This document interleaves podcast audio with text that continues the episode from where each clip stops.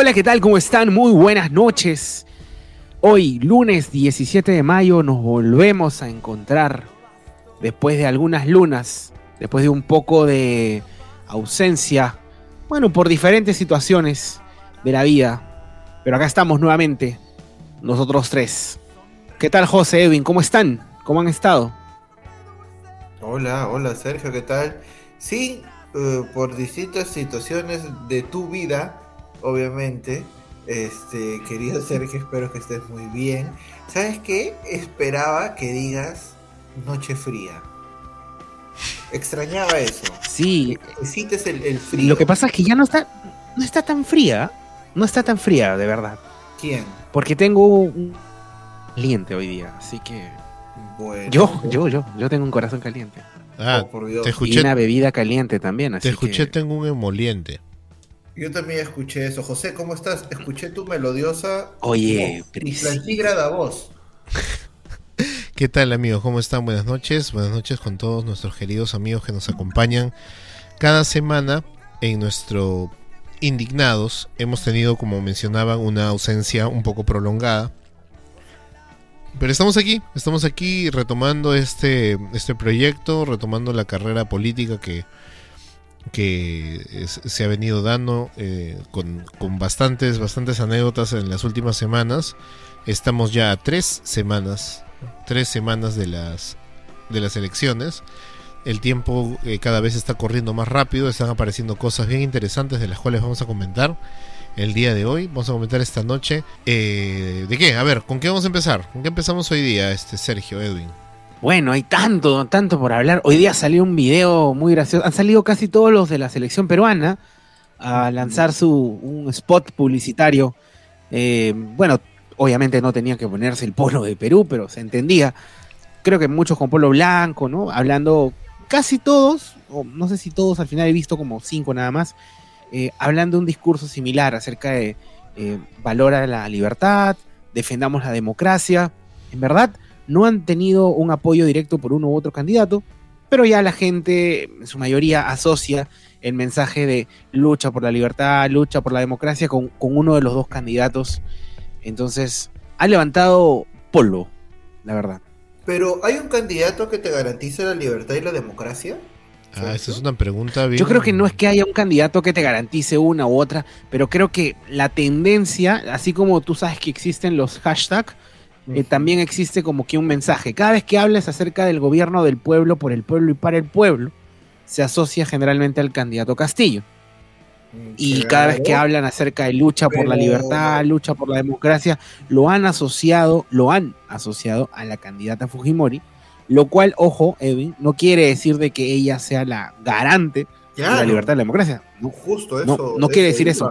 pero, pero el discurso, el discurso, digamos que ella lo ha, lo ha planteado en el, en el escenario, eh, digamos, de la comparación entre un candidato que viene a ser Castillo, que es un candidato que desde el discurso de Keiko genera ciertas dudas y resquemores de no, de no respetar la libertad y la democracia, versus una candidata que es ella que por default es como quien dice, bueno, yo sí lo garantizo, pero no porque sea mi caballito de batalla, sino porque el del frente claramente no lo garantiza, ¿no?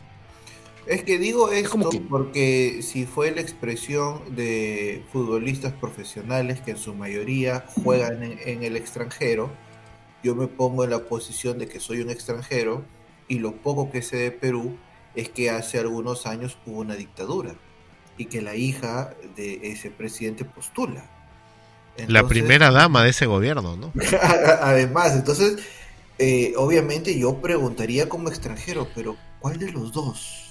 ¿Cuál de los dos es el que garantiza? ¿Me, me puedes explicar un poquito? Porque el, el- el mundo parece que tiene una percepción totalmente distinta a la que tenemos nosotros, que es genuina, que es lo que vivimos, que es lo que sabemos, que es lo que vemos todos los días, pero bueno, este, son, son futbolistas que representan, ojo, hay que aclarar, no soy abogado, pero representan a una federación deportiva, no, no representan al Estado peruano, porque las competencias que existen son competencias de federaciones. de fútbol. Pero el, el, más no Estado. el, el manifiesto, este, este video este, de apoyo, de declaración en pos de la democracia, lo han hecho a título personal, ¿no? A título Por individual. Sí. Y el, creo que el único, no, creo que son dos, pero bueno, el, el más notorio que utiliza la camiseta, entre comillas, ¿no? La camiseta oficial es este. Pizarro. Usa claro. La camiseta de cuando él jugaba. Pero, pero, claro. Justo al, que no, al que no llevaron al mundial, justo. que debieron, pero bueno, este, la camiseta de No sé, ah, no sé si debieron llevarlo. Bueno, no, ese sería otro podcast. Este, eh, Mm. tengo, tengo mis argumentos, pero regresando al tema, eh, Pizarro usa una camiseta que perteneció al proceso previo a, a- bueno, era al proceso clasificatorio de Brasil 2014. Por lo tanto, no identifica tanto. Lo que sí podría ser es la camiseta de Wilder Cartagena, seleccionado Ah, sí, sí, peruano. él era el otro. Que juega en Argentina, eh, en Talleres de Córdoba, me parece. Pero- sí, Una- pregunta, y él eh, está con la camiseta actual. Entonces, Pero pues, Wilder Cartagena no es el no es el monstruo este que canta con su hermano con Antonio de los hermanos Cartagena. Ah, muchacha, dices. ¿ah, ¿sí? no, Mu- Muchacha es Antonio, Antonio el, el- el largo, el largo Ya, ya. de dos metros, ya, pero el, el monstruo es su hermano, pues. Le dicen monstruo de cariño, por si acaso. ah, Perdón, estoy- corrección, corrección. Juega en Godoy Cruz de Mendoza, no, no en Talleres de equivoco. Ah, Godoy ya, Wilder, Wilder llama- con, con D de dado. Wilder, pero se llama Wilder Cartagena. sí, Ah, el otro es Wilmer. Importante. El otro es. Wilmer con No, M, no, con este M de Moreno. Wilder Con D, este. Con M de Moreno. mono, de dinosaurio. Este, Exacto. juega en Godoy Cruz. Yo dije Talleres y fue, no, juega en Godoy Cruz de Mendoza. Sí.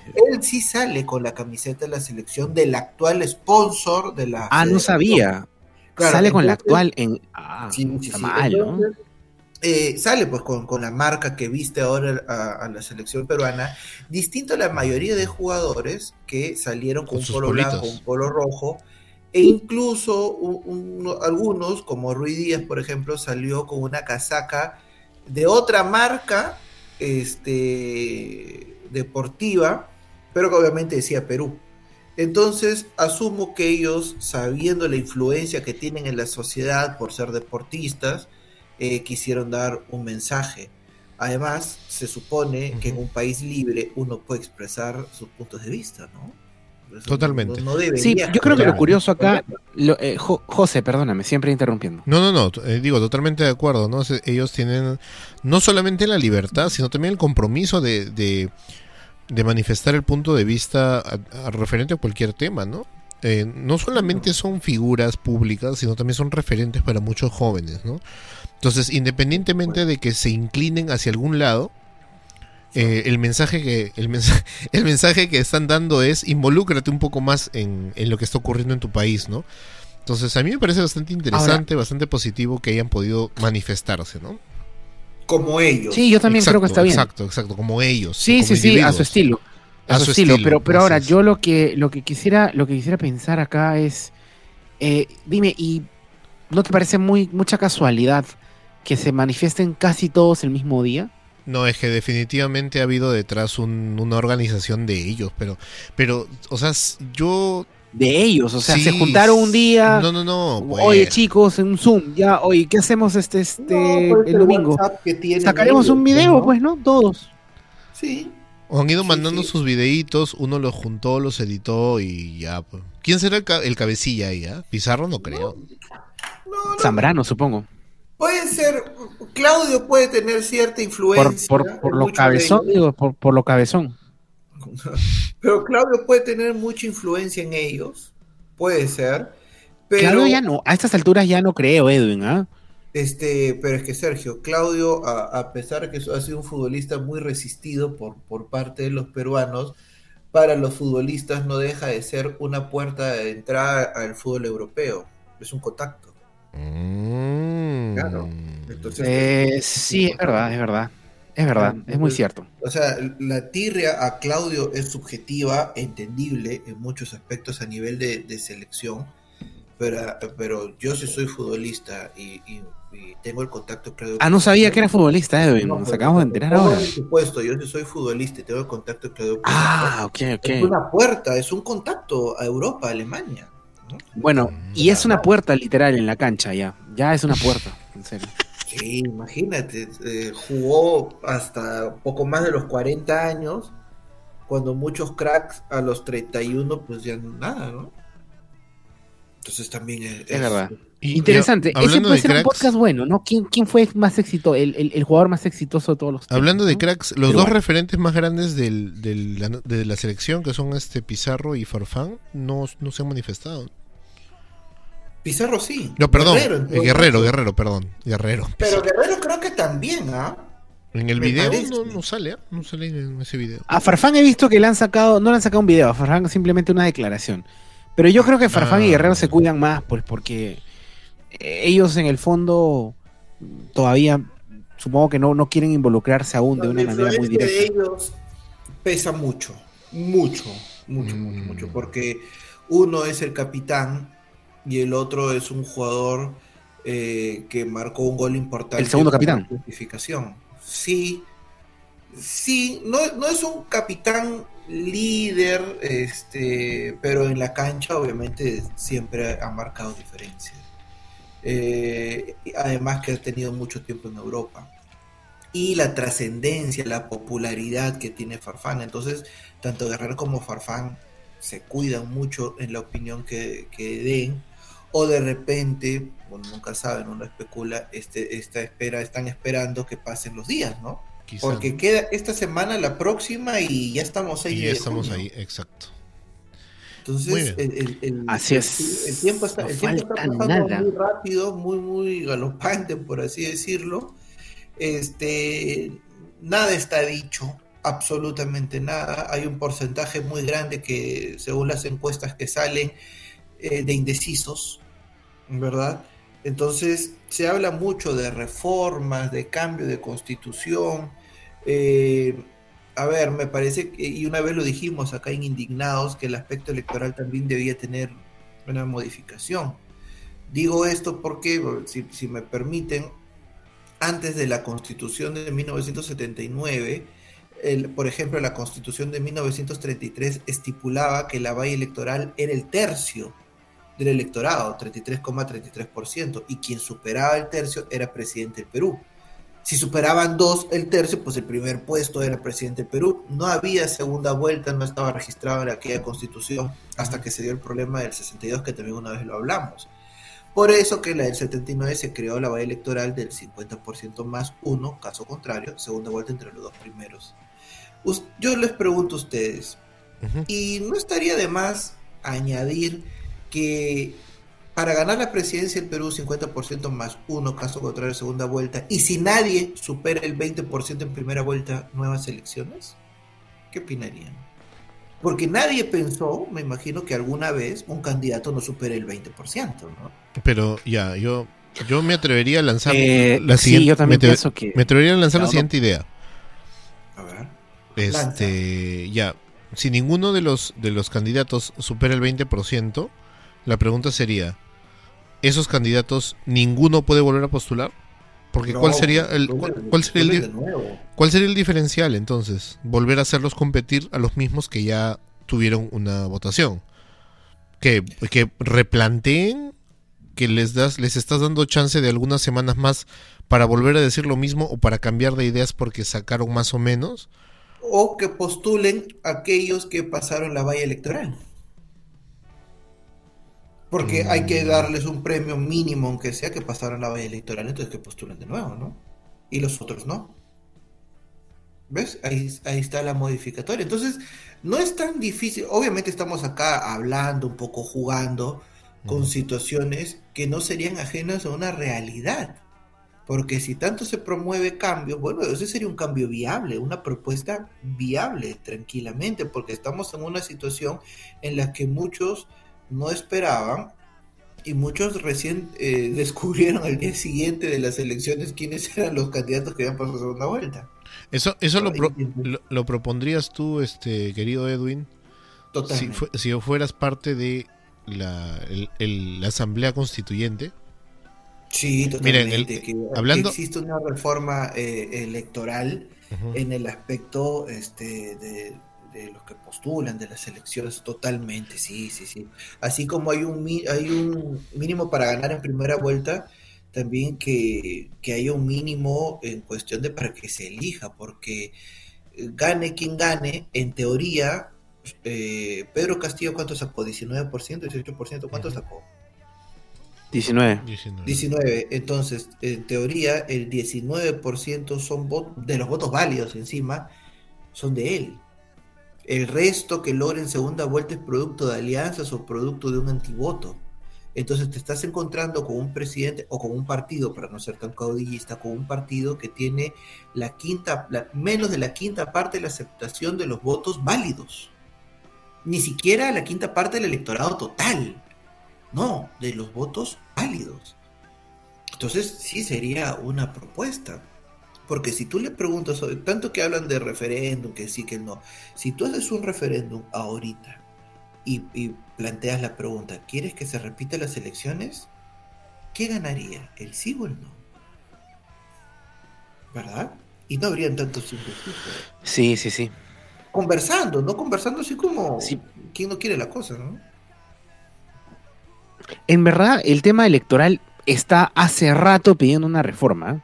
Hay muchas cosas que no están bien, creo yo, desde el simple hecho de, por ejemplo, la, la no reelección de congresistas también para mí es un tema debatible. Yo creo que no, no se puede simplemente decir que ningún congresista pueda ser reelecto, porque al final hay congresistas que pueden de pronto no ser el mejor, pero al menos haber hecho cosas buenas y, perder esta, esta posibilidad de que haya un congresista experiencia, con conocimiento que pueda aportar, yo creo que también es eh, de alguna forma vulnera los derechos de, quien sí está haciendo bien las cosas. Ahora, de repente darle la opción de una reelección, ¿no? Por ejemplo. Sí, o, la otra opción de que ahora de la alternancia, ¿no? Que ahora entran hombre, mujer, hombre, mujer, hombre, mujer, cuando en verdad no sé hasta qué punto, aunque ahí me van a decir hoy, si te están metiendo se hace para darle opción a que las mujeres también tengan protagonismo, pero... Sí, te están metiendo un terreno un poco... ¿Cómo, este, cómo? No, te digo, es el tema de la paridad de género. No, es, un terreno delicado. Sí, muy delicado. Es un terreno delicado, pero ojo, yo no estoy diciendo que esté bien o mal, simplemente que me gustaría que se vuelva a debatir o que se vuelva a tocar, porque al final yo sé que lo hacen porque dicen de que anteriormente, cuando no había eso, prácticamente la lista pues iba con muchos varones al inicio y a las mujeres la ponían de relleno, ¿no? Mira el caso, pero mira el caso chileno. Aún así. En el caso chileno, de ahora de, la constituyente de Chile, con 155 escaños, son 78 de hombres, 77 mujeres. ¿No? dice que es la primera, el, ah, primer país, primer país del mundo en crear una carta magna con paridad de género. Es, un, dato bastante importante, ¿no? Bueno. Pero es que aparte Chile, a nivel sudamericano, este, su población tiene una, una influencia, un gusto, una inclinación por la política, que obviamente eh, da gusto a veces hablar con chilenos tanto de izquierda como de derecha porque sustentan y argumentan el porqué de sus opiniones políticas.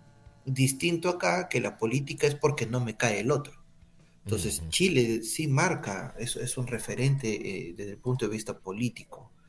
Pero bueno, Vamos a ver qué, se viene en el, futuro próximo. Lo que pasa que eh, yo siento que a veces no es necesario cambiar una constitución, sino modificar algunos artículos. Y siento además que el cambio, el cambio de la constitución va más por cambiar eh, la firma del presidente que estuvo en ese momento que la constitución en sí. Es una percepción que tengo. Como lo que pasa en Chile, ¿no? Sacar la constitución de Pinochet. O sea, no te hablan de la constitución por constitución, no, la constitución de Pinochet. Sepultarla, ¿no? Sepultarla. La constitución de Fujimori. Cuando en realidad pues la constitución es creada por un legislativo, más no por el ejecutivo, por el presidente. Pero bueno. Ahora, pero es cierto, es, es, creada por una constituyente, pero también hay que partir de, de, donde, digamos, se motiva el hecho de crear una constitución. Entonces, la constitución del 93 al final termina siendo una constitución no, quiero decir que no es legítima, porque en realidad lo es, porque se hace en una asamblea elegida por el, por el pueblo, ya que está tan de moda usar esa palabra. Eh, Y al final es el pueblo el que pone una constituyente que durante meses deciden elaborar una nueva constitución. Al final termina siendo democrático, aunque gente, haya gente que diga, no, ¿cómo va a ser democrático si proviene de un golpe de Estado? Entonces es como que, ok, tiene un matiz porque no debió haberse de pronto dado un golpe de Estado, pero ojo, al fin y al cabo, y acá Edwin, tú que eres el historiador, corrígeme, se lanza el golpe de Estado, se convoca a la Asamblea Constituyente, y en función a eso es que, digamos que esa Asamblea es la que redacta la nueva, pero todo ese tiempo que se estuvo redactando la, la nueva Constitución, seguía vigente la del 79, ¿no? Sí, claro. Sí, pero bueno, para una precisión no fue un golpe, fue un autogolpe. Este, y sí, sí, sí, seguía todavía vigente la constitución del 79, eh, porque recordemos que en el referéndum se vota por el sí para que se redacte eh, la nueva constitución. Pero mientras se redacta la nueva constitución, el Perú no va a estar eh, sin Carta Magna. simplemente se promulgó la 93 para reemplazar el 79, no es que hubo un vacío sin constitución. Igual no sería algo raro para el Perú porque durante el gobierno de Velasco en el septenato, cuando él ingresó, él prácticamente reemplazó la constitución del 33 por un estatuto revolucionario. En su, o sea, en su época la Carta Magna prácticamente ni, funcionó, ni se ejecutó, nada. Pero en el caso de, del CCD, que ese fue el nombre que se le dio, porque una asamblea constituyente, tengo entendido, sin, sin ser politólogo, que se convoca y tiene un fin, logra ese fin y chao. Eso es una asamblea constituyente, como la que tuvimos en el 78-79. Se convocó para promulgar la constitución del 79, promulgada la misma, todo el mundo se fue a casa. Distinto al CCD, que se formó, promulgó la constitución y duró hasta que termine el periodo constitucional de Fujimori, que fue hasta el año 95. Eh, lo, que llama mucho la atención es que las, últimas tres constituciones del Perú fueron formadas de distinta manera. La del 33 por el Congreso Constitucional de Sánchez Cerro, la del 79 por una Asamblea Constituyente y la del 93 este, por un Congreso Constituyente Democrático. Mira, tres constituciones. Y la del 2022, ¿por quién será, no? Que todavía falta el referéndum si se aprueba o no, y aún así se apruebe, ver quiénes serán los asambleístas, que así como una parte, eh, eh, bueno, no una parte, como, así como Perú Libre quiere plantear eh, algunas reformas, me imagino que algunos asambleístas querrán defenderlas también. Y, y con eso con eso cerramos, dice, sí. página 14 de 13, página 14 de 13, ¿ah? Ah, verdad. pero no estamos equivocados, ¿no? No, no, no. 14 de 13. Página 14 de 13. Del... Este pero esa no es la página 14 de Belaunde de repente que la acaban de encontrar después de tantos años. página 14. pero, o era la página 13 la que se le perdió. No, era la 11, pero esto es muy raro, José Solís. ¿Por qué? Porque es la página 14 de 13 y el plan de gobierno tiene 17 páginas. Sí, sí, estamos todos de cabeza. Pedro Castillo, presidente. Plan de gobierno. Perú al bicentenario sin corrupción. Página 14 de 13. Iniciaremos el proceso para la convocatoria a un referéndum constituyente para que la ciudadanía pueda definir si aprueba o no la convocatoria a una asamblea constituyente que elabore una nueva constitución en el marco de las actuales reglas constitucionales y legales. Página 14 de 13. Imagínate, página 14 de 13. Bueno, Sí, estamos enredados en las páginas, pero me imagino que en otra, en otro podcast podremos encontrar qué página terminará siendo la correcta, ¿no? Así es. Y en la siguiente eh, página. Yo igual, igual quiero, quiero llevarme la reflexión de que, bueno, ya prácticamente estamos en la, en la última, en el rush final. Y cada cosa, cada día, como una vez me dijeron, en una campaña, normalmente las últimas dos semanas, tú vas a pensar que van a ser dos meses. Porque cada día van a sacar bomba tras bomba tras bomba. Hoy día han sacado una bomba, pero que también la vamos a contar en otro, en otro podcast. Pero a estar atentos y a comprar harta canchita, porque eso sí, historias van a haber un montón. Así es. Muy bien. Nos vemos. Vamos al siguiente episodio. Cuídense. Abríguense. Abríguense.